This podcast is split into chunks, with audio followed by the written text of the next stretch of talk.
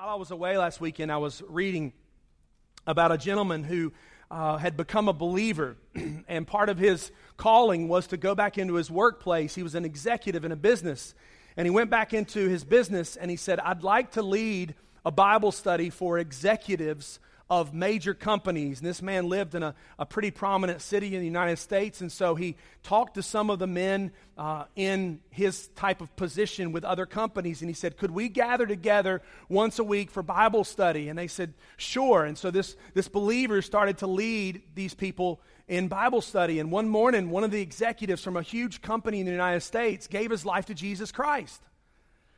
And he said, "Man," he said, "this is incredible." And so he started reading his Bible, and he started studying, and he came back to the small group, and he said, "I got a problem. If I begin to live my life according to these words from God's Word, then I'm going to have to change how I do business. I'm going to have to change my attitude at work. And at some point, I have to tell people that are work coworkers with me, or maybe even under me, I've got to tell them what happened to me." And he said, I'm going to keep this a secret. And so after several months of living and reading God's Word, he began to change without even knowing it on the outside. He began to handle people different and talk to people different and speak to people differently. And after some time, as he was having those conversations, people began to talk and say, "What's happened? What's changed?" There was a whisper going on, and he went back to the group again. He said, "Guys, people have figured it out. I can't be a secret anymore." And the Bible study leader said to him, he said, "Friend, it's impossible for you to have Jesus living within you without Jesus leaking out of you. It's impossible for you to claim Jesus Christ living in you without at some point that just spewing out of you, just pouring out of you onto other people. You can't continue to live like that." As we've been walking through 1 Peter now for 8 weeks, it's our 8th week in 1 Peter. And believe it or not, we've still got a month to go in examining 1 Peter, leading us into the Christmas season.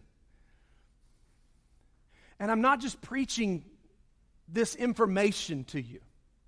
I'm not just sharing with you so that you can say, "Man, we did a great study on Sunday morning. Whew, it was awesome." Or go, "Oh man, I can't believe we're finally done with 1 Peter." Whatever your take is on that, for you at the end to go, "That was a lot of great information." No, we've been spending time, sometimes painfully, walking through 1 Peter. Because what Peter was saying to the early church was, I know that you're living in difficult times. I know that some people object to your teaching. I know that culture doesn't know how to handle when you behave in a different way. And so I want to equip you. I want to teach you. I want to train you. I want to remind you how you live in a broken, sinful world. And so we've been walking through this because this is where we stand today. We stand in a place where our beliefs, those who are followers of Christ, are in great contrast to the world. It's not well accepted. It's not something that people around our country are going, "Yes, we're going to depend on the followers of Jesus in this moment." No. And so I hope that these last 2 months that we've been kind of spearheading and walking through 1 Peter, and some of you have been studying 1 Peter outside of this room together, and you've been walking through that. My hope is that it transforms you so that at some point in our study, the light bulb goes off and you say, "Oh, I can't have Jesus within me without Jesus pouring out of me." And that these words invade your life in such a way that you say it's impossible to have Jesus living within me without him leaking out of me. This morning we're going to continue in 1 Peter. We're going to do so. We're going to find ourselves in just a few minutes in 1 Peter chapter 13. I hear no turning of pages. I hope that means you were just able to flip open to 1 Peter because you kind of knew we were going to be there. First Peter, he's interacting. Peter's giving guidance to the early church, and he's saying, hey, this is a part of how you exist in culture, how you live in culture, what you do in culture, what you don't do in culture, how you exist as a believer, how you impact the communities that you're located in, because there are multiple people here being addressed by Peter. How do you live in these regions as a follower of Jesus? Last week, Bob James covered verses 8 through 12, but verse 10 through 12, we looked at this Wednesday night, and I can't really embark on verse 13 through 17 without at least very quickly rereading verse 10 through 12. He says in verse 10, "For whoever desires to love life and see good days." For whoever desires to love life and see good days. Quick question. This Wednesday night, it was 100%. I just want to see if we're consistent this morning. Who in this room desires to love life and see good days? If there's somebody asleep beside you, this is a good time to nudge them and go, you're supposed to raise your hand right here, right? You see, there's no one in this room that if you're willing in church to raise your hand to go, nah, I don't really want that.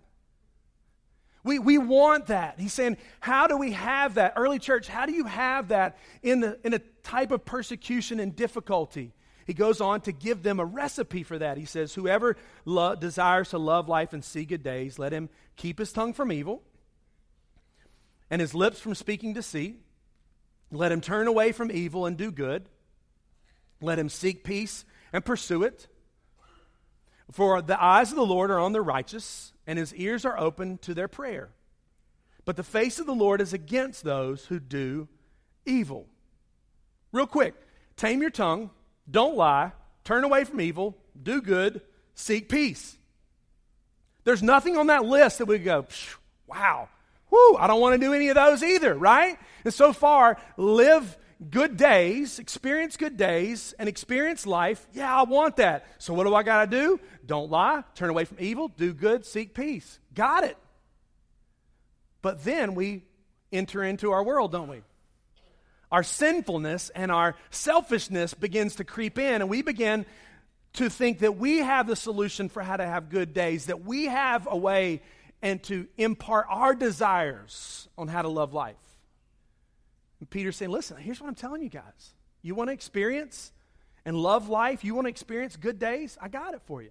Don't lie. Tame your tongue. Turn away from evil. Do good. Seek peace. You guys have a great day. We'll see you next Sunday, all right?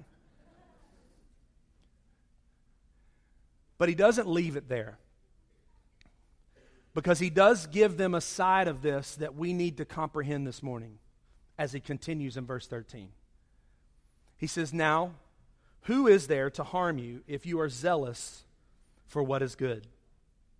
But even if you should suffer for righteousness' sake, you will be blessed. Have no fear of them, nor be troubled. That first verse, part of verse 13, it says, now, who is there to harm you if you are zealous for what is good? What's the theme here for Peter? Fall in love with goodness. Fall in love with goodness. Be a zealot for things of God. Unity, verse 8. Sympathy, brotherly love, tender heart, humility. Be a zealot by taking care of your words. Don't lie. Don't run from evil. Do good. Seek peace. It's kind of important that we talk about what is a zealot this morning, because we don't usually call people zealots, all right? Now today, if you call somebody a zealot, they may step back and go, you called me what? All right? But every one of us are zealous about something. Now, zealots in this time period were a specific group of people that were known within the early Jewish tradition. They were just bent on pursuing the law of Moses, and they didn't want any Roman influence. They didn't want anybody else, and so there was a political group called the Zealots, but here, this is a lowercase zealots, and he's examining the early church, and he says, listen, be zealous for what is good. You're zealous.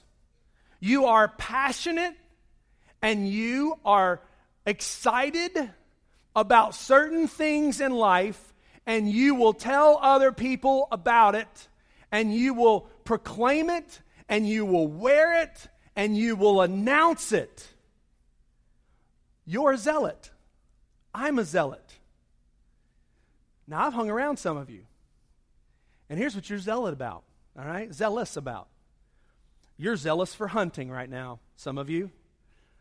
I'm speaking to people who aren't here this morning, all right? You're in a tree stand this morning. You're hoping for early season, right? All right? You are zealous for hunting. Some of you are zealous for travel. Man, you just love to see the world. I love that part as well. Some of you are zealous about your motorcycles, and you're not here either because you're hitting the road this morning. You're on the Blue Ridge Parkway because you are zealous for riding your motorcycle. You're zealous for exercise. And some of you are just absolutely locked in. You are passionate about exercise.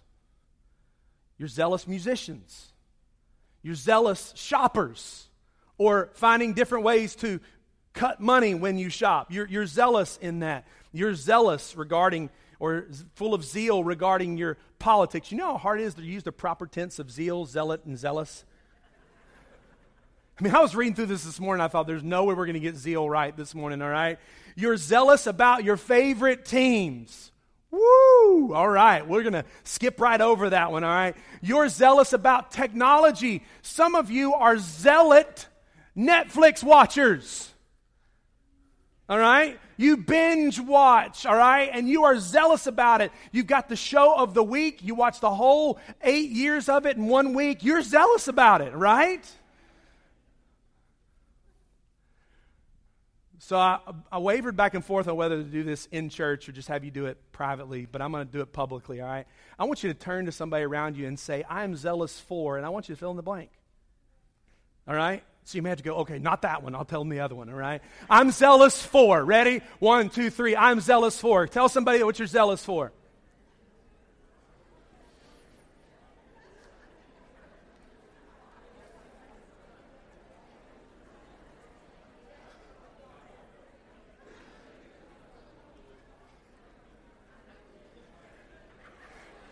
Man, I think I saw one husband in the room go, baby, I'm zealous for you.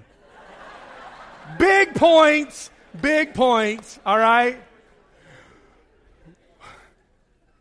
Cheaters. But here's a question.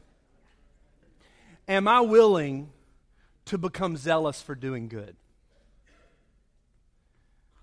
This is what Peter's asking of the church. Are you willing to become zealous for doing good? And not just doing good when good is not returned.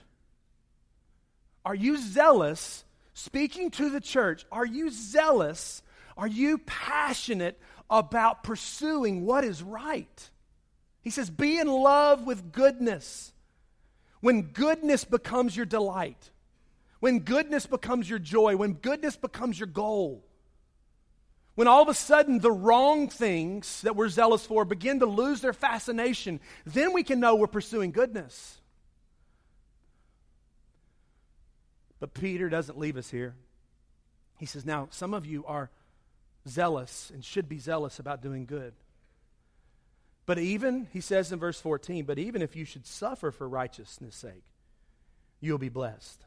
Have no fear of them, the world, non-believers, those who don't follow Christ, the enemy, the Roman government at that point. Have no fear of them, nor be troubled. Now, he gives the other side of this, Peter does. And in no way am I saying that verse, all the way back up in verse 10, that whoever desires to love life and see good days, that if you become zealous for good, that everything in life is going to be smooth. That's not what he's presenting here. He's saying, listen, if you pursue good, if you desire and have a zeal for goodness, then when the difficulties come, when those who don't agree with you strike back at you, even in those moments, you have a way to defend yourself. Even in those moments, you have a way in the middle of persecution to know there's no real grounds for this attack. There's no real way for them to look on something in my life and misrepresent it and turn it back onto myself and say, oh, how much easier would it be if the political scene that we're about a part of right now, if they navigated themselves through these verses? What if the campaign promises were these? For any politician in any level. I will pursue goodness. I will not lie. All of a sudden you go, oh no, he's a liar, right? I will seek peace. I will do good even if I suffer. I will run from evil. I will strive for unity, display sympathy, brotherly love, a tender heart, and pursue humility. I see some of you are going out, Pastor, it'll never happen. It just won't happen that way. But in my mind, it sure sounds nice. And then as I was thinking about how I could project goodness onto other people, the Holy Spirit that we're singing about this morning landed it right back in my lap and went, hey, why don't you not think about how somebody else should exemplify goodness? Why don't you look at yourself? What if the lifelong promises for me or for you were, I will seek peace with my immediate family. I will respond with goodness when I'm mistreated. I will strive for unity, to display sympathy, brotherly love, a tender heart, and pursue humility. See, it's easy for us to project what we think other people should do regard to goodness. But when we turn these scriptures and we lay them back upon ourselves as Peter is doing, he's saying, listen, you examine yourself here, early church. You examine yourselves, followers of Christ, 2016.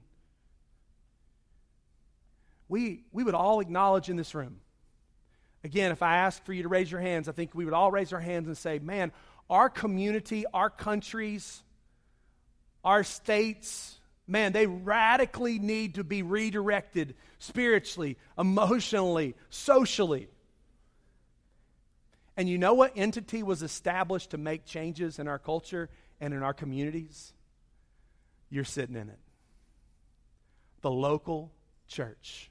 Established by Jesus Christ for the purpose of shaping, in this sense, Peter's saying, hey, listen, you guys are placed in 4 or 5 different places. You've got a community to shape. You've got people to share the grace of Jesus Christ. You need to be prepared, and you need to be prepared with goodness. You may be zealous about a lot of things, but you have an opportunity to make a difference in your own community, not somewhere else, not out of town, but right here. The church, you and I as individual believers, are given to this place to transform this place, to transform Davidson County, Guilford County, Randolph County, whatever county you're coming driving in from this morning. But Peter continues, he says, but in your hearts, honor Christ the Lord as holy. But in your hearts, honor Christ as holy. So where does this goodness, where is it rooted in? It's not rooted in our goodness. It's not rooted in who we are. It's rooted in Jesus Christ. So keep that as your foundation. And then he says, always being prepared to make a difference to anyone who asks you for a reason for the hope that is in you. Yet do it with gentleness and respect. Have a good conscience. So that when you are slandered, notice, when you are slandered, those who revile your good behavior in Christ may be put to shame. For it is better to suffer for doing good, if that should be God's will, than for doing evil. A couple things for us to see this morning about this hope. First of all, he says, he refers to back in 16 and 17, he says, prepared to defend the reason for our hope. Again, back in chapter 1, verse 21, it seems like a long time ago, 6, 7 weeks ago, in verse 21, we looked at that our hope is found in Jesus Christ. And he says in verse 21, he says that believers in God who raised him from the dead and gave him glory, so that your faith and hope are in God. We have a relationship with God through Jesus Christ that impacts our eternal, that pours out onto our external, and changes our eternal. All that transpires. That's the hope that we have. The hope that we have that he's speaking of. He says, so at some point when you're doing good, somebody's just going to ask, so how do you have hope? How do you have any faith in what's going on today? What's going on in your life? Why are you zealous for good? And you can say, let me tell you the reason for my hope. My hope is in Jesus Christ, not in this world. And then he says, how do we handle ourselves in that time? He says, you do so with gentleness and respect, having a good conscience, so that when you are slandered, when people don't agree with you, when people push back on the message, when people begin to ask difficult questions about how God's word impacts your daily life, when those moments happen, when they revile your good behavior, that you may be able to revile your good, those who revile your good behavior in Christ, what's going to happen? They're going to be put to shame. Here's another formula for how we exist in this culture. Be prepared to give a defense. That word there is apologia. How do we defend our faith? Apologetics is how that word filters down into our vocabulary. How do we defend? How do we explain? How do we talk about our faith? Be prepared to defend your faith and hope in Jesus Christ. Speak the truth. Do so with an attitude of respect and gentleness. Gentleness, as we looked this past summer in week 8 of our Element series, gentleness is the power to crush, yet the ability to control. To hold back that power that we have. To in those conversations to know we have all the ammunition and all the scripture memorized and all the things that we need to do to defend our faith. But in those moments, we handle ourselves with respect and with gentleness for the purpose that if you're ever slandered, those who mock you or insult you, there's an undeniable defense. If you watch the news, there's little time right now where we see truth spoken in these ways. We live in a world when we speak of our faith and people speak of their faith publicly. There are moments now where clearly the opposition is rising, and we must be known as what Peter is advising the early church. He says, listen, be zealous for good, for unity, for brotherly love, for all those things that I'm telling you about. Don't lie. Don't be deceitful. Watch your tongue. Watch your behavior. Be a part of this. Be zealous for good, so that when someone asks you about this hope that you have in Jesus Christ, you can, with gentleness and respect and a good conscience, you could share with them, so that later on, when somebody points their finger at you and says, oh, you're one of those people, your behavior and your pursuit of good will silence the arguments. That's counterculture. Our culture tells us to what? To bow up and get in somebody's face and I'll let you have it. I'll tell you about this.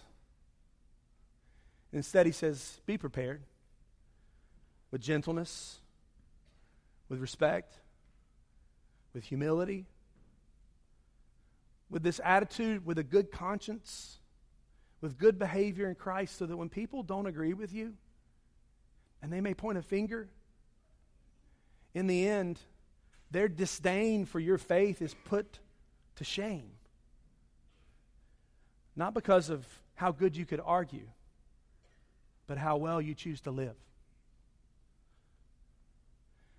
The New Testament did not separate the inner from the outer, the private from the public. And neither can we. These verses this morning are one more reminder from Peter to say, if you have the hope of Jesus living within you, then Jesus has got to start leaking out of you. And our communities desperately need to see Jesus. And we can't simply say, well, maybe one day I'll speak of my faith. Maybe one day. And the world continues to say, keep your faith to yourself. Keep it silent. Just, it's got to come out as we grow in Christ. This gentleness in Scripture goes on to tell us in another place in 2 Timothy chapter 2, verse 24. It says this about gentleness. And the Lord's servant must not be quarrelsome, but kind to everyone, able to teach, patiently enduring evil, correcting his opponents with gentleness. God may perhaps grant them repentance, leading to a knowledge of the truth.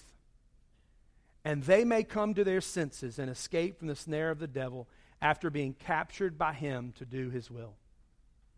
You notice the product of gentleness and respect? It leads to repentance. It desires unity. It's an alternate to anger. And it delivers truth in a way that people can respond. Are we willing to be zealous in our pursuit of goodness in order to lead others to Jesus Christ? I'm zealous about a lot of things. You hang around me long enough to know I don't do much of anything that I'm not zealous about. And you are exactly the same. But will we be zealous about the thing that draws people to conversations about Jesus? Being zealous for good. Let's pray.